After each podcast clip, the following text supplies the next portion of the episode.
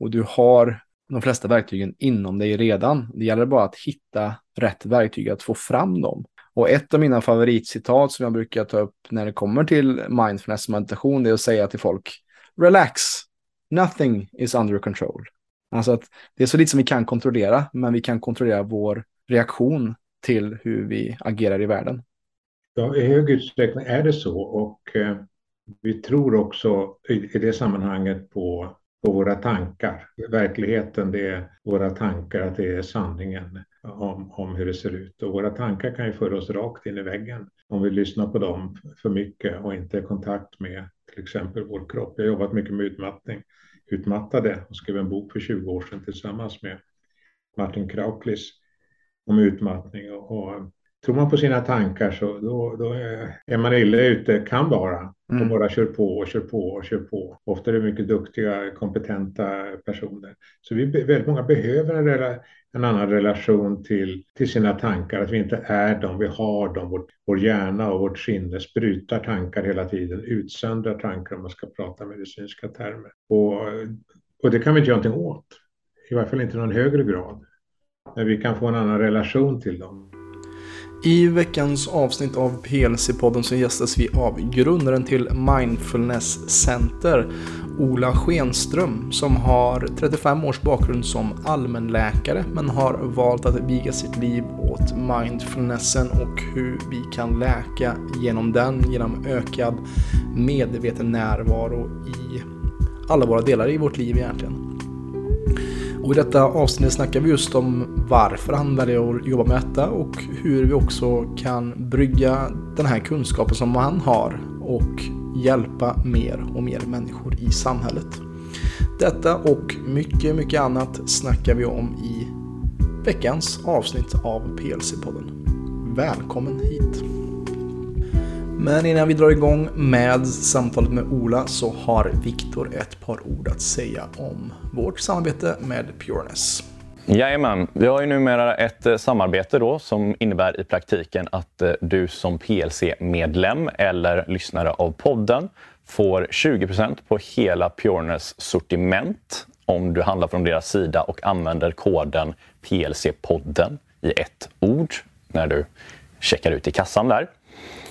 Anledningen till att vi har inlett det här samarbetet är inte bara det att det här är mitt personliga favoritmärke som jag historiskt sett använt mig av en hel del. Utan det är att eh, detta är ett företag som har liknande grundvärderingar som vi på PLC har. De står för inga tillsatser och onödigheter, vilket ju jag anammar mycket kring maten. Och ja, kosttillskott är någonting du stoppar i dig, så det ska du se precis samma som du ser på mat. Det ska inte vara några konstigheter, inga saker som du inte skulle få för dig att stoppa i dig.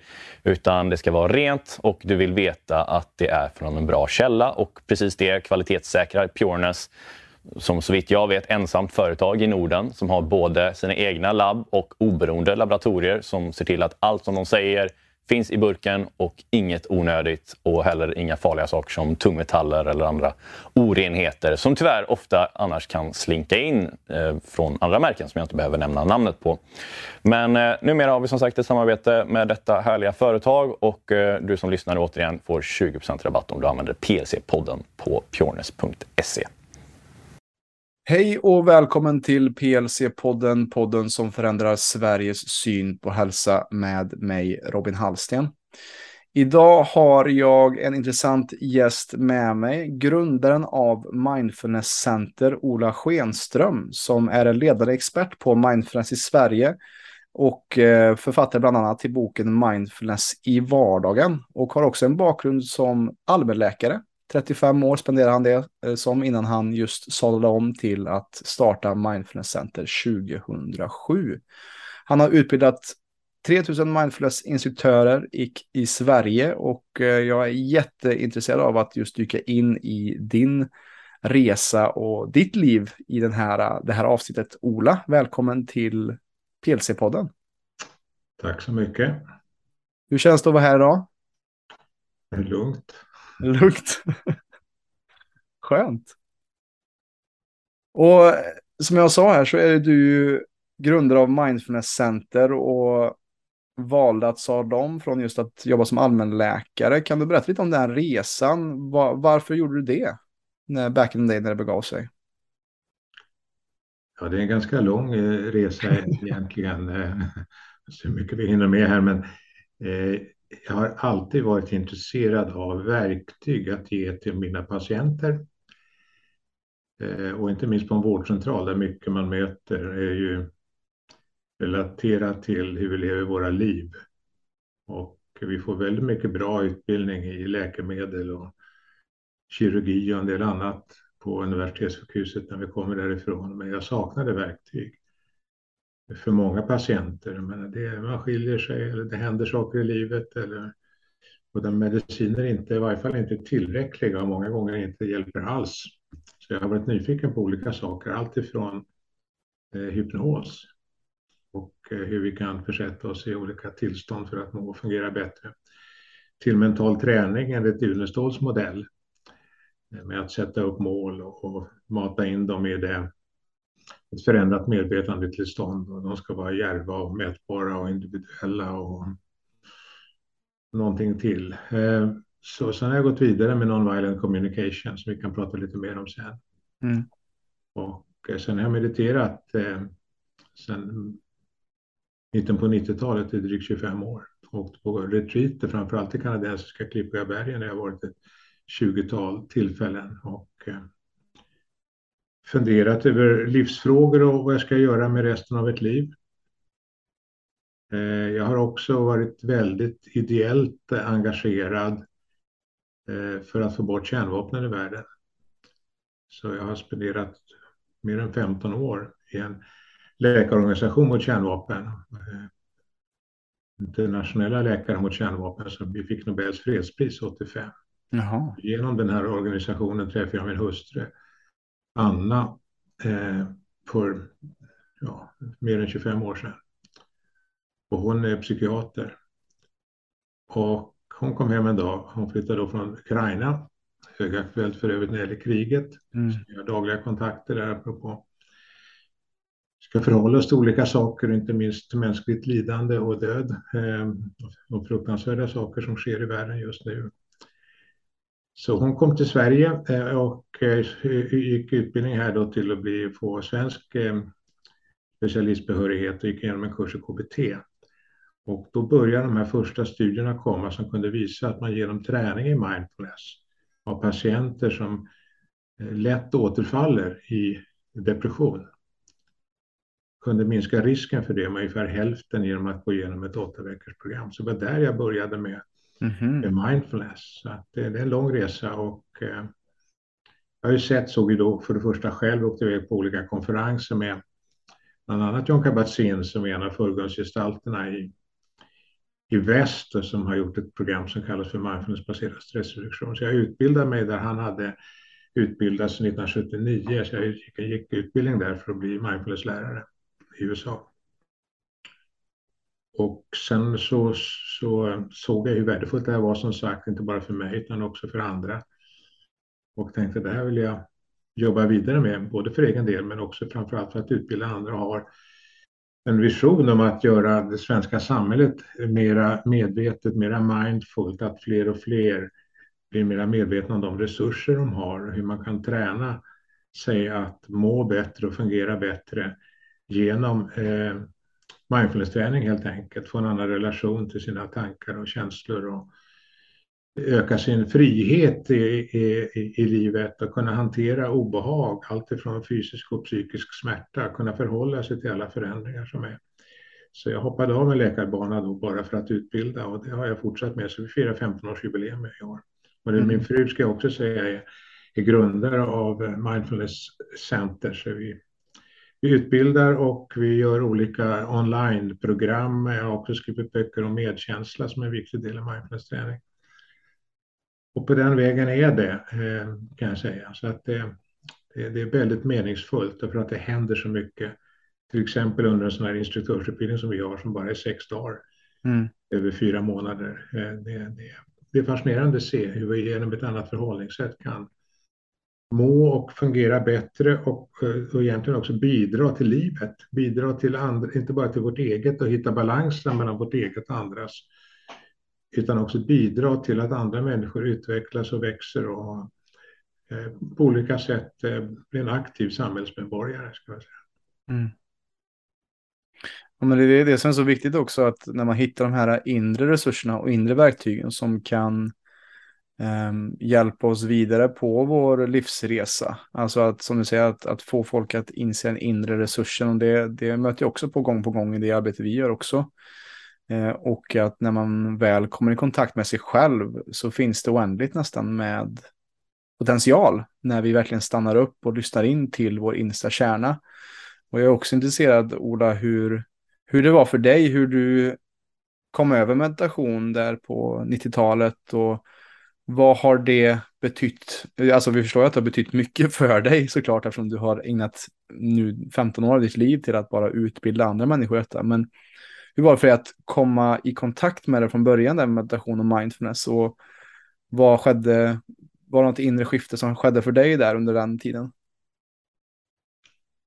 Ja, alltså när det gäller mindfulness och när det gäller meditation och när det gäller kallar det för själslig utveckling om du vill. Mm. Så går det inte att fullt ut beskriva det i ord. Nej. Därför att det är så mycket större än ord. Ja. Alltså orden är ju symboler för vår verklighet. Och, och det är bra att vi kan beskriva den. Och, och, men många gånger så går det inte att beskriva vissa, vissa delar. Till exempel vad ett annat förhållningssätt, en annan medvetenhet till vad som sker. Mm. Just för att det blir bara ord. Mm. Och, och, det är en helt annan sak om, jag, om vi gör en meditation och vi kan lägga märke till att vi kan förhålla oss på ett annat sätt till våra tankar. Jag kan beskriva vad som händer, men det är liksom, ja, då nickar man till, jaha, kan det vara så?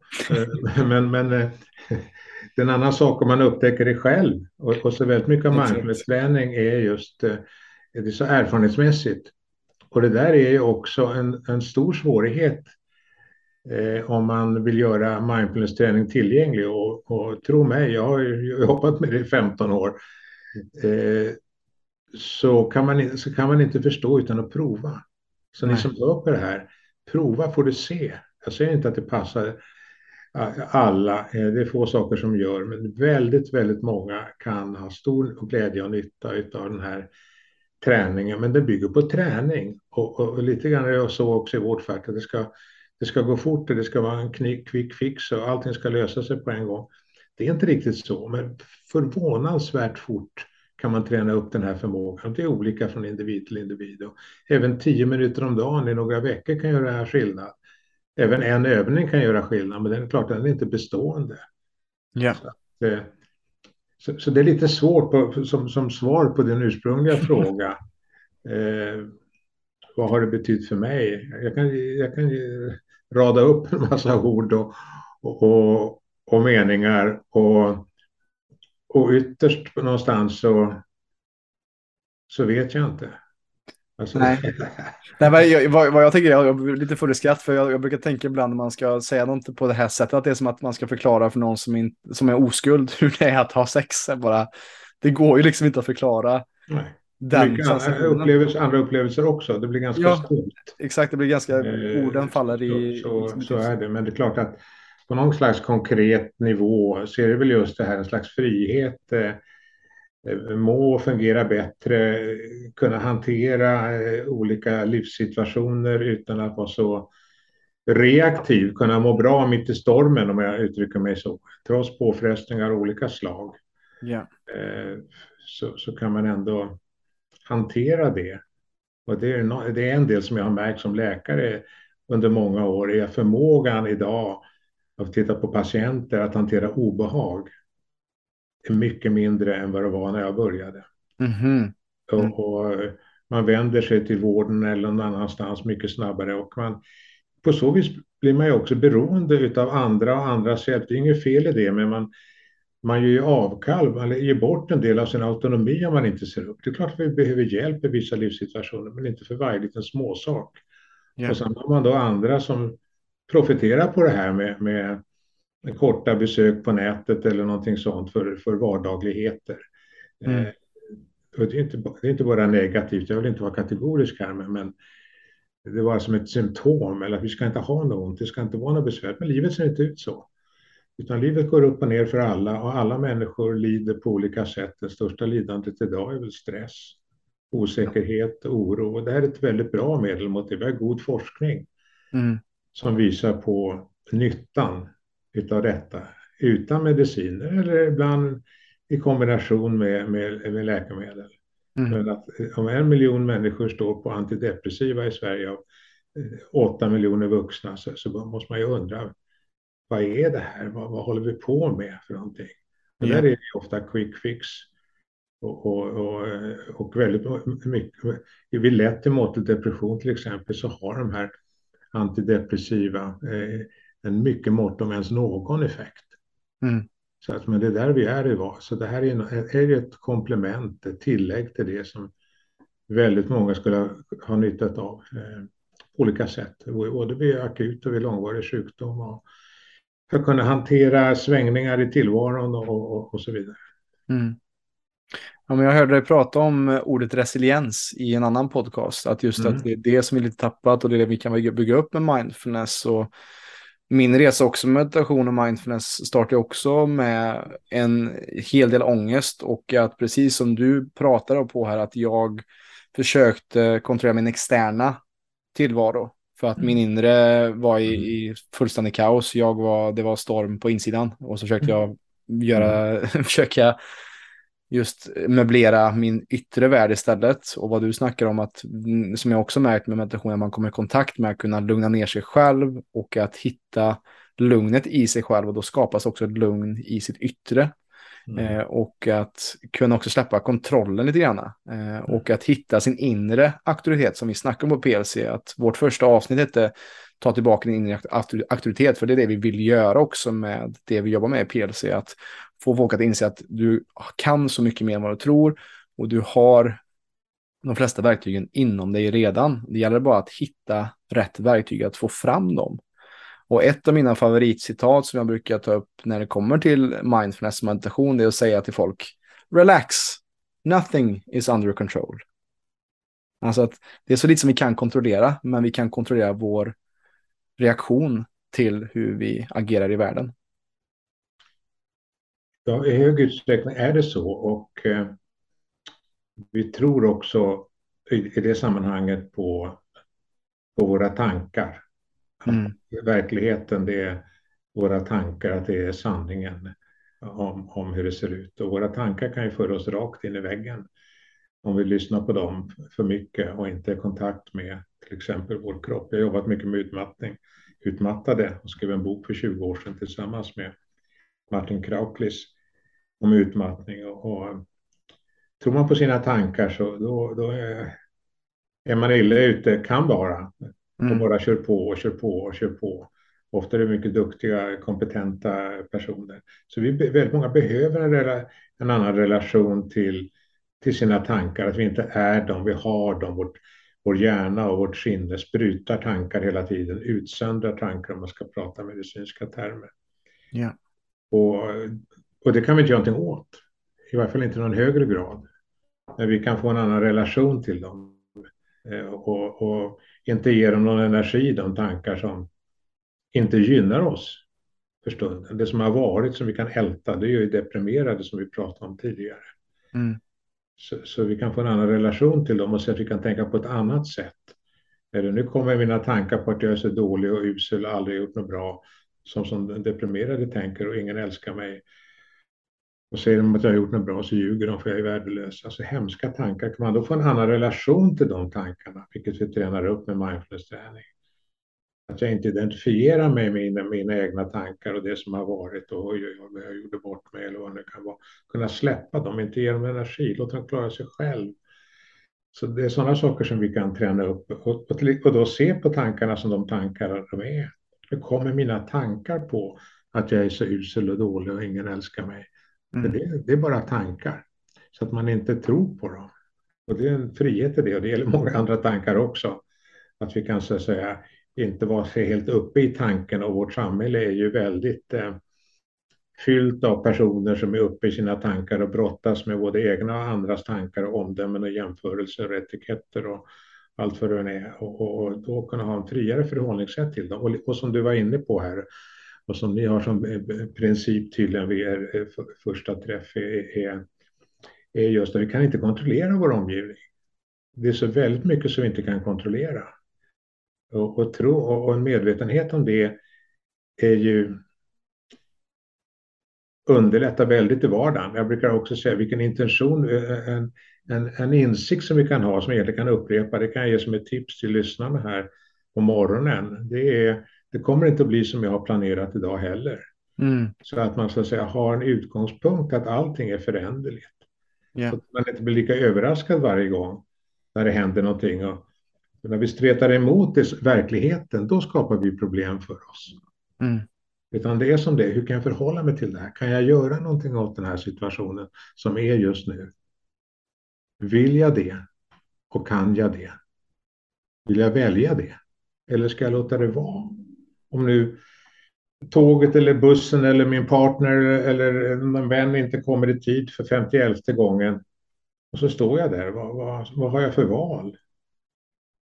Så att jag kan välja min reaktion och mina tankar omkring vad som sker. Men när jag inte är medveten om mina tankar så blir jag väldigt eh, reaktiv ofta.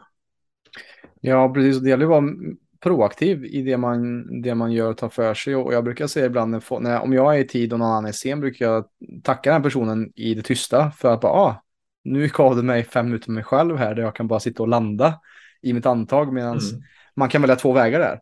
Ska jag bli arg på den här personen eller ska jag okej, okay, det, det, är ju en sak om personen alltid är sen, men om det händer bara en enstaka gång eller så, då, då kan man ju bara, okej, okay, då har jag tid med mig själv här. Men många är ju också rädda för att vara själv med sig själv och rädd för att vara själv med sina tankar. För som du var inne på, eh, vad jag vill tillägga är att det är identifikationen med våra tankar som skapar i stort sett allt vårt lidande i världen som vi har.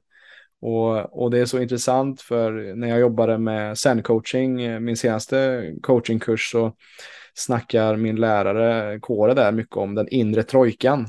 Den inre perfektionisten, den inre pushen och den inre kritiken. Och, och, det är lätt som du säger, att det är lätt att vi tror på våra tankar istället för att bara landa i vår kropp och, och så bara stanna upp och bara observera. Jaha, där kommer den här tanken om att jag inte är bra nog eller att jag inte ser bra ut eller att jag inte är tillräcklig för det jag mm. jobbar med eller vad det nu kan vara.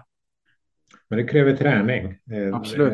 Eh, samtidigt är det ju så, och det tycker jag är viktigt att framhålla, att mindfulness är ingenting nytt, inte, inte några nya förmågor som vi tränar, utan det är förmågor som vi har, men som är mycket svårare att upprätthålla idag eh, på grund av det samhälle som vi lever i. Vi tar fokus till exempel som en viktig grundbult att kunna koncentrera sig, att kunna fokusera, annars kan vi inte lära oss någonting. Och det hjälper oss också att lugna sinnet till det. Mm. Men vi lever i ett distraktionssamhälle med fyllt av fler distraktioner än någonsin och eh, det är väldigt många som vill köpa på olika sätt eller marknadsföra sig och ta hand om vår uppmärksamhet. Så det är en väldig konkurrens om den. Och därför är det viktigt att själv kunna styra sin uppmärksamhet, kunna rikta den och behålla den. Så det är, det är en, ett motmedel, ett motgift eh, mot eh, alla distraktioner via eh, chattsidor och sms och messenger och, och allt vad det nu är. E, e-post i en evinnerlig ström och så vidare. Det piper här och där var man än går. Mm. Så att kunna förhålla sig till det där och själv kunna styra över sin uppmärksamhet. Så det är en viktig del. Ja. Så det är en, egenskap som är viktig och en annan är just eh, medvetenhet om var jag befinner mig i tiden eh, med min uppmärksamhet. Är jag här och nu? Eller är jag bakåt i tiden och bearbetar något som har hänt? Och det behöver vi göra och lära oss av det som har varit. Men vi fastnar också ofta i vad som har varit. Vi ältar det. Eh, vi skulle kunna ha gjort någonting bättre eller vad någon sa till oss och hur så vidare. Så att många gånger inte funktionellt utan vi, vi fastnar just där. Så det, det, är en del som vi kan träna oss då, men det bygger på att jag är medveten om när de här ältande tankarna dyker upp om jag ska kunna göra någonting åt dem.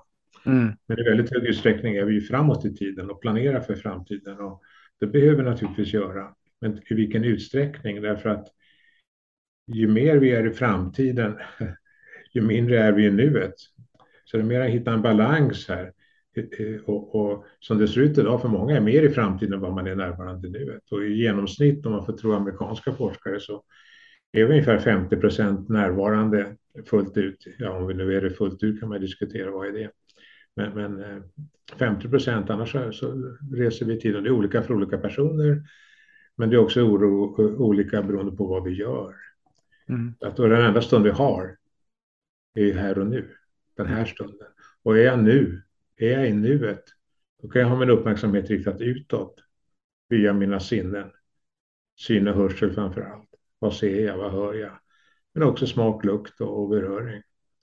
Men vad vi framför allt tränar i mindfulness-träning, det är vår medvetenhet vad som pågår i oss när det pågår. Som vi har varit inne på här eh, i våra tankar medan vi tänker. Mm.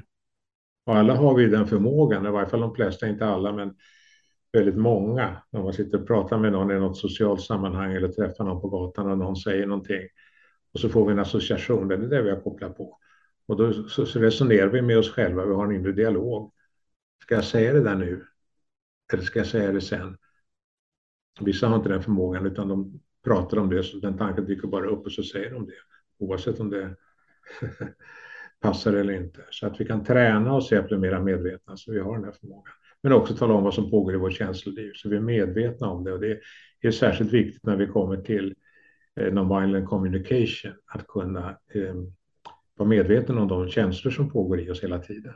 Uttrycka dem, reglera dem. Mm. De styr oss i hög utsträckning. Och också vad de har för kroppslig motsvarighet. Var sitter oron någonstans? Ja. Eller vad det nu kan vara. Eller när vi är ledsna eller, eller upprörda eller vad det kan vara för någonting. Mm. Och det tredje steget som är det mest försummade, det är vad det som pågår i vår egen kropp. Vår förmåga att lyssna på vår egen kropp.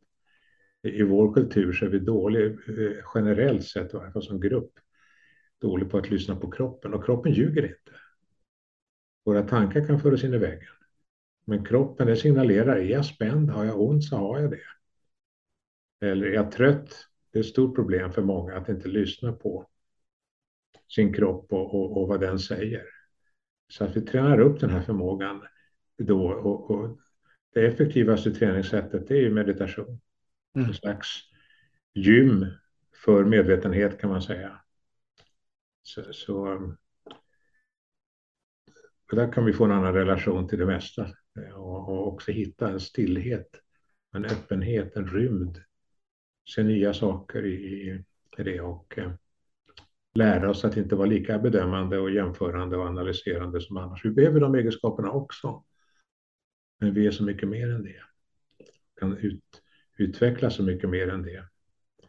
Absolut, och, och, bara för att komma tillbaka till vad vi snackade om tidigare, just med att ta tillbaka sin inre auktoritet eller att, att den biten, det är ju exakt det tror jag varför vi är så dåliga i vår samtid att lyssna på våra kroppar, varför många går in i väggen är för att man säljer bort sin egen auktoritet eller man, man lyssnar på andra hur jag borde må eller hur, vad betyder detta istället för att faktiskt lyssna in, stanna upp eh, och ha självempati med sig själv och hitta en lugnare plats i sig själv tror jag. Att det hänger nog lite ihop det där med att man, vi, vi frågar andra istället för att, vänta här, vad, vad säger min intuition eller hur mår min kropp just nu? Och att vi har tappat bort det, ja, vi lever för mycket uppe i det mentala och i vårt huvud istället för nere i hjärtat och magen.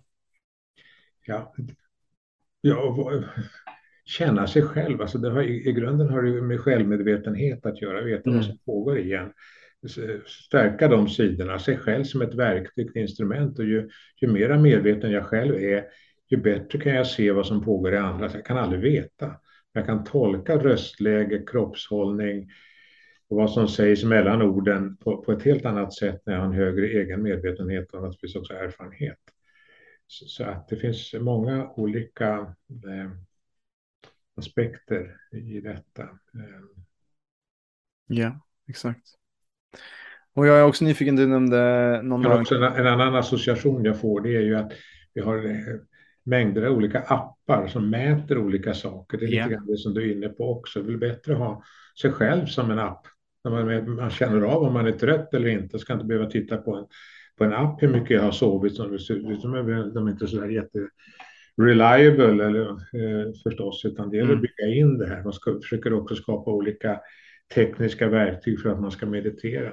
Och ja. det är jag tveksam till. Om de har någon effekt möjligen initialt kan de möjligen hjälpa någon. Men det, det finns en överdriven tro på eh, tekniken i därvidlag. Jag vill säga. Och, eh, för på den egna förmågan och vad vi själva kan åstadkomma med rätt, med rätt träning och rätt eh, instruktör och lärare och, och, och så. Japp. Ja, men exakt. Alltså de här, äh, det finns ju aura rings och, och, saker som ska tracka hur vi, när vi ska andas eller när vi ska ta det lugnt eller när vi ska sova eller hur vi ska sova. Och det kan vara jätteintressant om man är, vill ha sin data på hur ser det faktiskt ut. Men som du säger att det där har vi levt utan i så många tusentals år. Så att, att, att tro att eller den tekniken ska kunna veta bättre om vad vi själva kan lära oss till att känna in och veta är ju, som jag håller med dig, att det känns onödigt att lägga tiden på det. Men det kan vara intressant såklart, absolut. Men, men jag... lägga, lägga tiden på meditation istället. Ja, men exakt. Precis. Veta mer. Jag är inte direkt emot alla sådana här mätningar. Del, Nej, inte jag heller. Inte jag bra, men det finns en överdriven tro på mm. tekniken i det hänseendet. Ja. Människan behöver i första hand känna sig själv. Ja, och precis. förstå också den belägenhet som vi är som, som art på jorden idag, där vi kan gå mot vår egen undergång. Mm. Kanske på väg dit om vi inte ökar vår förmåga att kunna se till helheten och det globala perspektivet. Och att ja. vi alla hör samman på den här planeten. Mm. Så att det finns, det finns medvetenhet om, om eh, vad som pågår i mig själv och min egen tankevärld, men också behöver en medvetenhet om att allting påverkar allting annat. Det ser vi ju nu. Mm. Det finns inga gränser för eh, torka eller, eller klimatförändringarna eller vad som händer i våra hav eller vad, regnskogen, våra lungor eller någonting annat. Utan allt påverkar varandra. Ja. Så, så det här med nationsgränserna, de, det hjälper inte om vi har det, om vi inte gemensamt löser de problem vi står inför. De är gigantiska, aldrig varit så stora som nu. Hej allihopa! Jonas här. Då jag vet att många i samhället upplever utmaningar kring sin hälsa men inte riktigt fått hjälpen de behöver så har jag lagt upp ett kostnadsfritt webbinar för dig som inte är medlem. I detta webbinar kommer jag prata om vanliga grundorsaker bakom konstant trötthet, låg energi, sömnsvårigheter, magbesvär och värk. Och du kommer även få mer info om hur vi på PLC jobbar för att åtgärda detta. Du hittar mer info om webbinariet i beskrivningen till detta avsnittet. Men med det sagt så tackar jag för mig tillbaka till dig Robin. Ja, precis. Och det, det är mycket den här medvetenheten som är så viktig. Att vi tar tillbaka också i oss själva. För att också för att kunna globalt kunna öka medvetenheten kring vad vi gör som människosläkt och inte Um, ja, men jag tror också det ligger i det här att, att eh, uh, svaret kan vara så enkelt att stanna upp och lyssna på sig själv mera än att man ska jaga efter den här nya appen eller nya tekniska prylen som ska lösa alla dina problem. Att mycket av det som vi har finns inom oss eh, om vi stannar upp och lyssnar. Det kräver lite träning och medvetenhet och, och mm. bryta sitt automatiska förhållningssätt. Och, och också glädjas och njuta mer av livet, få kraft i det som är gott. Ja. Det, så att vi inte missar det på väg någon annanstans. Det var väl John Lennon som sa att eh, livet var det som passerade mig, jag planerade någonting annat. Alltså, mm. Det är ju risken idag att det är alltid grönare någon annanstans istället för att också vara, särskilt i vår del av världen, mm. att eh, vi har det bättre än de allra flesta människorna på jorden. Och det, det är inte det intrycket man får om man tittar på eh, valrörelsen som vi befinner oss strax här någon, någon, någon vecka kvar till. Att det är sådana katastrofscenarier som målas ut. Yeah. Det finns inte liksom någon vett och måtta och man skräms på olika sätt. För också, det är klart att det finns brister, och för, särskilt för vissa grupper, men, men eh, ändå också kunna glädjas och vara tacksam för det, för det vi har, de system som är uppbyggda. Ja. Att vi har det bättre än de allra flesta på denna planet, det, det, det kan vara lite skamligt att bara titta på det lilla som inte fungerar för många människor i varje fall. Ja, precis. Så, så en bredare medvetenhet om det totala, apropå det holistiska perspektivet. Ja. Men vad, vad, vad för dig då? Vad, vart, är, vart startar man för de som lyssnar på det här just nu som kanske inte har jobbat med mindfulness och meditation tidigare? Vad är första steget eh, enligt dig att börja med om man ska öka medvetenheten kring sig själv? Ett billigt eh, första steg, det är min bok Mindfulness i vardagen. Mm. Och det viktigaste med, den med boken är inte att läsa den. Den har gått ut över 100 000 ex, men jag brukar säga att det viktiga är att lyssna på övningarna som hör till. Mm. Och, och de fanns på CD-skiva, för den kom ju 2007. Eh, men de finns nu på nätet och det finns där på sidan 9 i boken finns det en, en länk med korta 10 minuters övningar. Och bara prova och vara nyfiken på vad kan jag uppleva den här gången. Och det är olika från varje gång. Varje ögonblick är egentligen olika om vi verkligen tittar på det. Ja. Så, så, det är en enkel början att träna eh, själv, bara prova. Prova några övningar och se, där finns det också lite prat om eh, teori bakom och så. så. Så det kan vara ett steg. Vi har också, eh, jag har gjort 2005 eh, redan innan jag grundade Mindfulness Center ett, ett, eh, ett träningsprogram som heter Här och nu, typiskt nog. Och där är träningen 20 minuter om dagen. Det är Sveriges mest använda i särklass. Eh, vet jag från studier de har gjort på Karolinska bland annat. Okay. Men det är 20 minuter om dagen. Och, och det, där får man instruktioner. De, alla de här e-kurserna vi har, eh, de får man korta små eh, lektioner emellan, två, två gånger i veckan på 3-4 minuter bara. Och sen är det i det här fallet 20 minuters övningar, en del 10 minuters övningar också. Så man får, en, man får instruktioner. Det svåra med mindfulness-träning, som så mycket annan träning, det är att göra det. Mm. Det låter ingenting, och ni hör mig nu, att ja, 10 minuter eller 20 minuter, det är väl inga problem. Men det, vår autopilot är så stark. Yeah.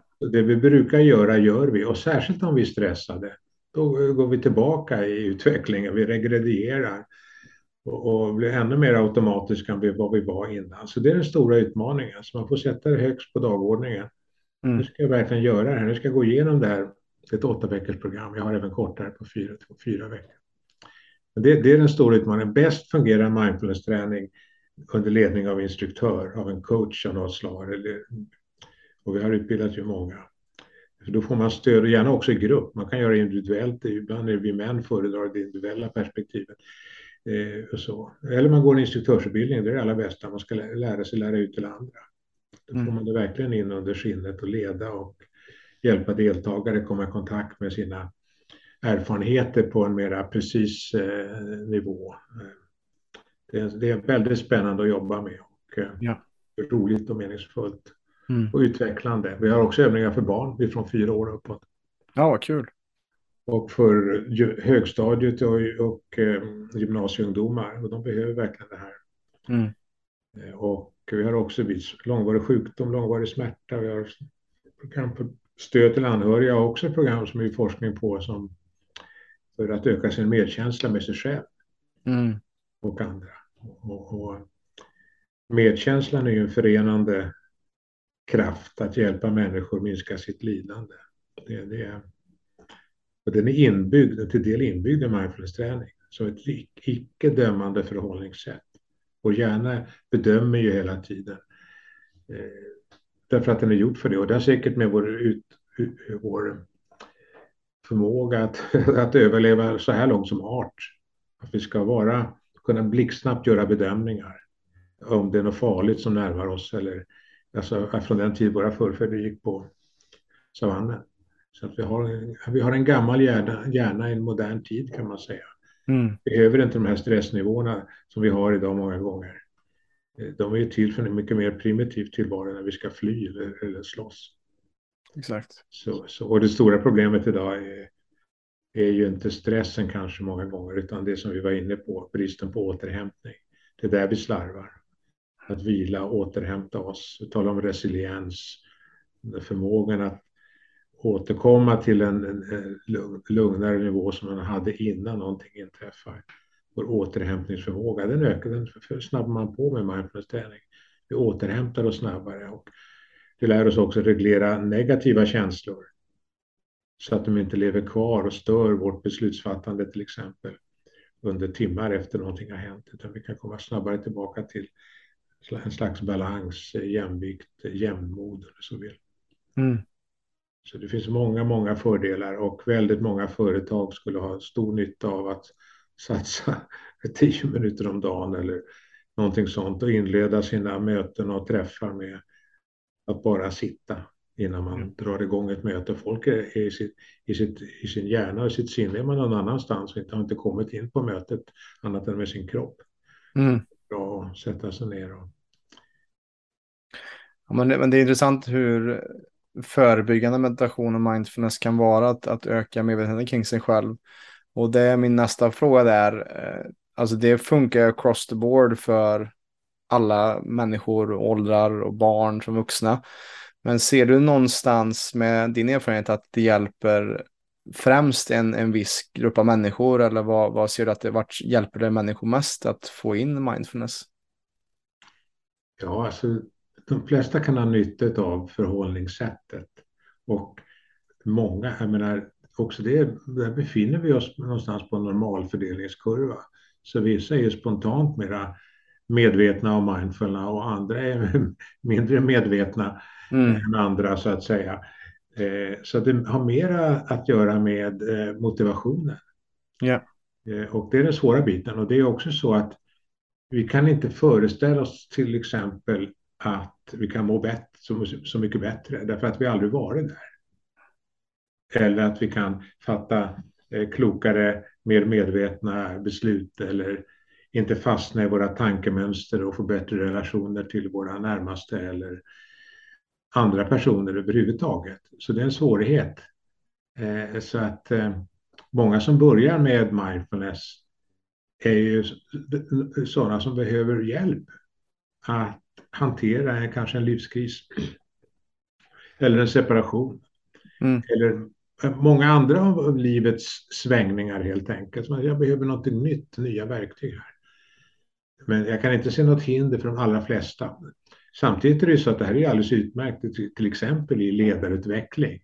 Att få ledare att bli mera medvetna vad som pågår i dem så att de kan leda andra människor och ha förståelse för vad som, vad som pågår i andra människor och hur de drabbas av olika beslut. Och, och också medkänsla med sina medarbetare så man får dem med sig i olika sammanhang. Och tar det, det går inte alltid att göra men med, med ökad medvetenhet och, och eh, fokus och medkänsla och flexibilitet och eh, en hel del annat, kreativitet ska jag vilja säga. Vi fastnar inte lika lätt i, i vad som varit utan vi kan se ny, nya möjligheter. Så, så också ledarutveckling är det här en, en viktigt. Vi, vi har en hel del både studenter och eh, docenter till exempel från Handelshögskolan. Vi har jobbat med ledningsgrupper i stora företag och så vidare. Så att det finns egentligen inget område som man inte kan applicera de här generella goda mänskliga förmågorna. Mm. Som fokus, medvetenhet, medkänsla, yeah. tolerans. Mm, det är ju fantastiskt just att, att uh, kunna som ledare kunna komma tillbaka till, alltså hitta också lugn i sig själv för att ja då kan det också leda från en annan plats sen om, om man ska stå med piska och, och, och, ropa på folk. Att, så här, alltså att leda mer från en lugn plats i sig själv och kunna ha empati med sina medarbetare. Och perspektivtagande. Ja. Och, och, och, inte minst kunna, vi lever i en värld som förändras fortare än någonsin. Och då behöver vi nya verk. Det räcker inte med de gamla eller de man lärde sig på sin, under sin utbildning. Utan det här gäller ju inte bara ledare, det gäller oss alla, de allra flesta den unga generationen nu, de kommer ju förmodligen få byta jobbet många fler gånger än vad till exempel jag har gjort. Mm. Eller andra. Så vi befinner oss i en förändringstid och, och vårt sinne tycker om i hög utsträckning, det varierar också från individ till individ, förutsägbarhet, det tycker vi om, och ordning. Ja. Och, eh, en värld som det är vare sig förutsägbarhet eller ordning, den kräver väldigt mycket mera. Och det gäller ju i våra personliga relationer så är det mer förändringar kanske någonsin. Det gäller på arbetsplatser och det gäller inte minst på, på global nivå idag. Mm. Just det. Och jag, och jag tänker också, vad, vad känner du kring eh, Alltså, eller vad har du fått för resultat och feedback och, och vad finns det för studier på också? Mindfulness och meditation som du stött på när det kommer till utbrändhet, depression, PTSD, alltså sådana stressrelaterade sjukdomar. Vad, vad, du, vad har du märkt där? Om vi tar psykisk ohälsa så är det här ett mycket bra medel vid en lätt till måttlig psykisk ohälsa. Alltså den, den stora gruppen eh, psykisk eh, ohälsa, den är ju lätt till måttlig, det är inte den tunga som psykiatrin tar hand om. Och där vet vi också bland annat från forskning här nere i Skåne där jag sitter just nu, eh, där vi har jobbat med det här på vårdcentraler och vi gjorde Centrum för primärvårdsforskning som är en av de ledande institutionerna i landet. Jag gjorde en studie här Eh, där jag utbildade instruktörer på 16 vårdcentraler. Och sen gick de ut och hade grupper i mindfulness just för lätt till måttlig psykisk ohälsa. Med 8-10 per grupp. Och så jämförde man det med individuell behandling som vanligt, i huvudsakligen KBT och visade sig att de fick lika, lika bra resultat eh, i bägge grupperna, det vill säga trots att man hade åtta eller tio gånger fler så, så fick man samma resultat. Just det. Så det fungerar väldigt väl. På gruppnivå och på individnivå om man bara gör träningen. Om man har välutbildade instruktörer. Mm. Så det, långvarig smärta är ett annat sådant område. Och även vid PTSD, men då, då bör man ju ha eh, särskilt utbildning för hur man behandlar PTSD. Det finns faror med det för den grupp som har haft trauma. Då får man vara extra försiktig och känslig och man kan alltid avbryta övningar och så vidare. Så att, men även i andra psykiatriska tillstånd så kan det här vara ett värdefullt eh, tillägg, även för de som har eh, hör röster till exempel. Man kan få en annan relation till sina röster Eh, precis som man kan få en annan relation till sina tankar. Mm. Och samma sak gäller smärta, man kan få en annan relation till sin smärta, att man inte identifierar sig med den. Och det varierar också från individ till individ, men man kan träna upp den här förmågan så att man inte upplever smärtan lika eh, besvärlig. Och inte påverkas av den på samma sätt. Det är också när det gäller att ändra beteenden. Det har ju också med medvetna val att göra och, och kunna hantera obehag och inte då ta till eh, någon, någon drog av något slag eller alkohol eller någonting annat. Så det är ett komplement till annan behandling ofta. Ja. Det har också effekter långt, långt ner på cellnivå. Alltså på våra gener. de ska, vi har ju de gener som vi har, den arvsmassa som vi har, men om generna uttrycks eller inte för det de är avsedda för, det, det, det beror på vilken miljö som de lever i. Och eh, till exempel så vi har gener för, som bidrar till eh, inflammation. Och en del av de generna i varje fall kan hämmas av regelbunden mindfulness-träning. Så att det här är forskning på det här området går väldigt fort. Så att det, och väldigt mycket vi inte vet idag. Eh, mm. det är möjligt också att det förlänger livslängden, förutom livskvaliteten då, för det får vi ofta betydligt högre med träning. Ja. Så vi lever längre och med högre livskvalitet. Till och med i tidiga stadier av demens så kan man ha glädje och nytta av eh, den här formen av träning. Så att inte utförsbacken, alltså den kognitiva utförsbacken och förmågan att göra olika saker, den går inte lika snabbt utför. Ja. Anhöriga, närstående som sliter varenda dag tar hand om sina närstående som samhället inte skulle kunna klara de behöver också stöd och vi har sådana studier också som visar att det fungerar. Mm. Så, så, så, det finns många, många möjligheter och det fungerar redan i förskolan. Eh, om man har rätt utbildning och är engagerad, både när det gäller barn som blir lugnare utan man får anpassa det till barnens nivå eh, förstås.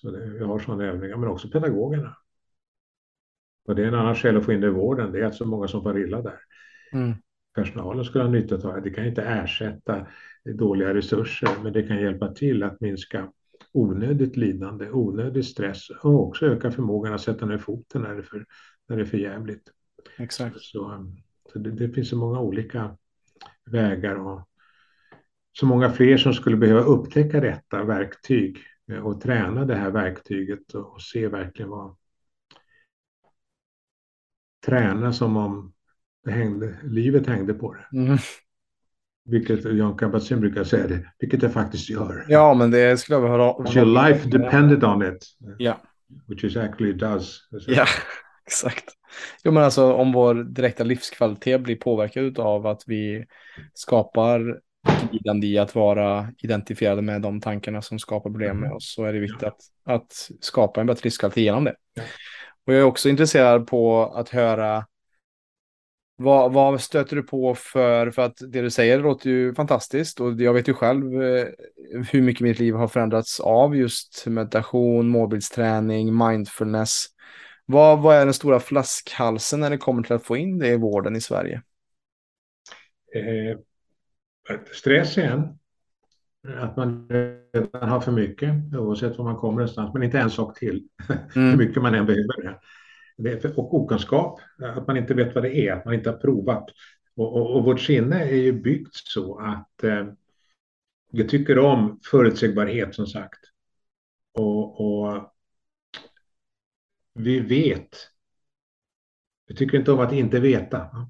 Och då bestämmer sig vår hjärna eller vårt sinne eller mind på engelska att vi ändå vet. Man vet vad mindfulness är. Mm. På, någon, på någon nivå kan man ha, man kan ju ha erfarenhet av det. Men sen har man aldrig prövat, men man vet ändå. Det är ingenting för mig. Så, och vårt sinne är ganska snabbt på att bestämma sig för vad tänka i termer av rätt och fel och bra och dåligt. Det passar inte mig. Jag har gjort en övning en gång och det hände ingenting. Och så, så gör man inget mer. Mm. Och, så det kräver lite, lite tålamod och lite nyfikenhet.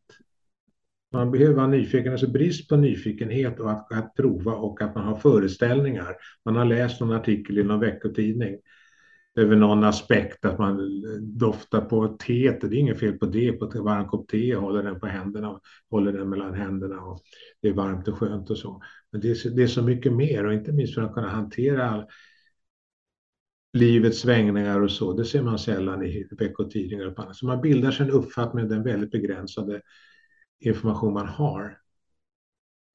Så, så, och mycket vad vi tränar i mindfulness är motsatsen, det vill säga att inte veta. Mm. Kunna möta verkligheten fräscht. Att vara närvarande. Att kunna lyssna fullt ut. Vara tillgänglig. Så, så det är ett annat förhållningssätt än det som dominerar vår tillvaro idag. Ja. Med bedömningar och, och analyser och tolkningar. Du kan bara se på Aktuellt en kväll eller någonting annat eh, och, och gärna med fokus på det som är negativt. Mm. Så, så att det, det är, vad ska jag säga, stress är ett stort hinder och brist på nyfikenhet och, och också naturligtvis då på en mängd fördomar som fortfarande finns. De är mindre än dag. De flesta känner inte till den hjärnforskning till exempel som finns eller annan forskning för den delen heller. Utan man har en, en ja, låt oss vara milda, en ofullständig uppfattning och väldigt lite erfarenhet. Så man behöver prova för att kunna se vad det är och vad det kan Just det. Och hur, hur med det som du precis var inne på då, hur, hur kan vi förändra Sveriges syn på hälsa? Hur hade du velat att det skulle se ut med det du jobbar med, som du brinner för och gjort i, inte bara de här 15 åren som du har på med mindfulness-centret, utan längre än så. Vad, vad hade du velat se i en, i en perfekt värld när det kommer till att Ja. integrera mindfulness mer i vårt sätt att, att vårda människor? Nej, så målet egentligen det, en av orsakerna att jag håller på med detta, det är att få in det på ett strukturellt integrerat sätt. Och vi inte talar om förskolan Mm. och vi talar om skolan. Det här är ju ett, ett verktyg eh, både för att eh, öka förmågan till lärande. Kan vi inte fokusera, kan barnen inte fokusera. De, de tränas ju i väldigt hög grad idag av eh, TikTok och, och det snabba flödet där med sekundsnabba eh, tit- tittningar. Så man, man blir väldigt lätt distraherad och svårt att fokusera. Så, där, så det är ett skäl att få in det där och vi vet att det fungerar Mm. så- med lite träning och inte mycket heller. Eh, Och för att få ner den psykiska ohälsan också. Det, det är det jag har sett under alla år som jag har varit aktiv. Den går ju ner i åldrarna. Ja. Det sker ofta ganska sent, men det har ju kanske hälften debuterar vid 15 års ålder. alltså mm. väldigt tidigt i livet. Och då har man med sig en sårbarhet om man inte kan få hjälp att hantera det. Så, så, så det är två skäl att få in det i skolan redan i förskolan. Och samma sak och genom hela utbildningssystemet. Studenter är också väldigt stressade och dok doktorander är stressade och alla är med för höga stressnivåer, för lite återhämtning. Det här är ju ett sätt att kunna hantera det och sen när behöver jag vila och göra klokare val, inte springa på alla bollar, reagera på alla tankar, tycka till om allting. Väldigt mycket kan man låta vara. Mm. Eh, så, att, eh, så integrering också på arbetsplatserna. Att man påminns om det här, att man inleder, det skulle ha en kultur av Eh, i samhället av att inleda möten, till exempel arbetsplatsträffar eller morgonmöten med lugn och ro, eh, två minuter. Alltså det är väldigt lite som behövs. Och att man tränar också att vara tydlig med vad man har för avsikt med olika saker. Möten till exempel. Så att det är en tydlig avsikt och avsikten också med min dag idag eller med den här övningen eller med någonting annat som man blir tydligare och mer medveten. Mm. Så, så, och eh, förstås idrotten är ett annat eh, område.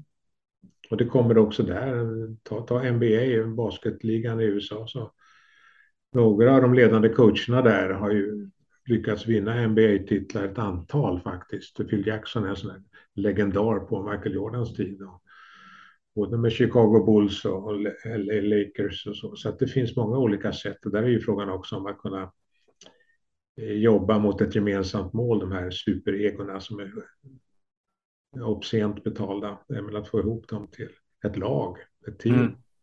Så att det finns ju många områden som helst. Fokus spelar ju roll i idrotten och det, alla elitidrottsmän använder ju någon form av koncentrationsövningar och komma in i the zone och, och, och, och sådana saker. Så finns ju hur många användningsområden som helst, en integrerad del där man påminner sig om den här dimensionen av att mer av att vara och möta verkligheten som den är oavsett hur den ser ut. Kunna hantera bakslag, svårigheter som all, drabbar alla och inte minst i idrotten men i många andra sammanhang också och börja om från början. Entreprenörer, de behöver detta också som inte går i vägen. Exakt. Ja, det, det, jag skulle säga att jag har sagt det många gånger att meditation, mindfulness, det räddade mitt liv på många sätt. Eller alltså den, det har skapat en grund i den man jag är idag. Mm. Alltså utan tvekan just det här introspektionen och att hitta det här lugnet någon gång under dagen. Det behöver inte vara att det är en timme varje dag, men att bara hitta det en stund på morgonen eller en stund på kvällen eller ta tid till att ta hand om mig själv eh, gör att jag blir en mer hel och komplett människa, vilket gör att jag kan sprida mitt ljus, mitt mm. budskap, som den här podden med dig. Uh, och det grunden är mycket för mig. Uh, som du säger, att hur kan vi integrera det i oss själva och i samhällsstrukturerna i vården för att skapa ett mer resilient folk istället för som du säger, som du har märkt i, inom dina år här av erfarenhet att det vi söker vård för idag är, är mycket Eh, att vi i en tidigare instans söker vård än vad man gjorde tidigare. Vilket är ju ett, ett tecken på att vi kanske inte är lika resilienta som vi var för 30-40 år sedan. Mm.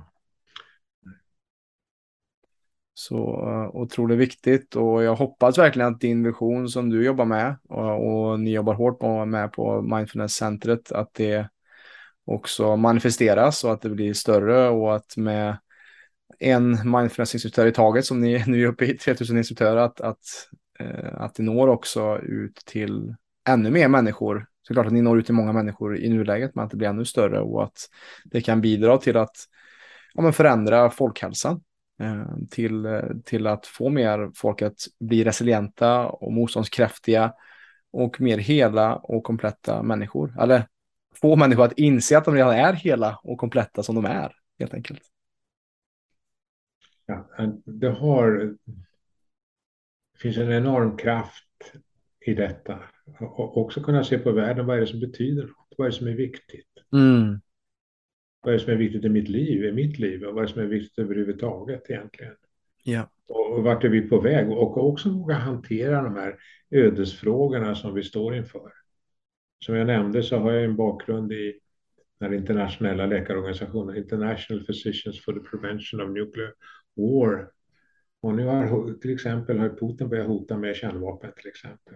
Mm. Ryssland har vägrat skriva på ett eh, slutdokument från en icke-spridningskonferens nyligen. FNs generalsekreterare varnar, säger att vi har haft tur hittills som inte drabbats av kärnvapenkrig. Så det, det, är det största hotet idag mot mänsklighetens hälsa. Hur ska vi förhålla oss till det? Ingen vill höra och talas om det. Lägg märke till obehaget i det själv, eller ni som lyssnar. Var det det att jag pratar om det här och föreställningar om det. Så måste vi ta itu med det. Mm. För hur länge kan vi leva på turen i något sammanhang? Ja. Så, så, och få styrka att göra det och påverka våra politiker som inte pratar om de här övergripande frågorna. Eh, så att det finns många användningsområden från ens egen lilla person till eh, överlevnaden av vår art och allt levande på jorden. Så att eh, vad är det som är viktigt? Och vem är jag?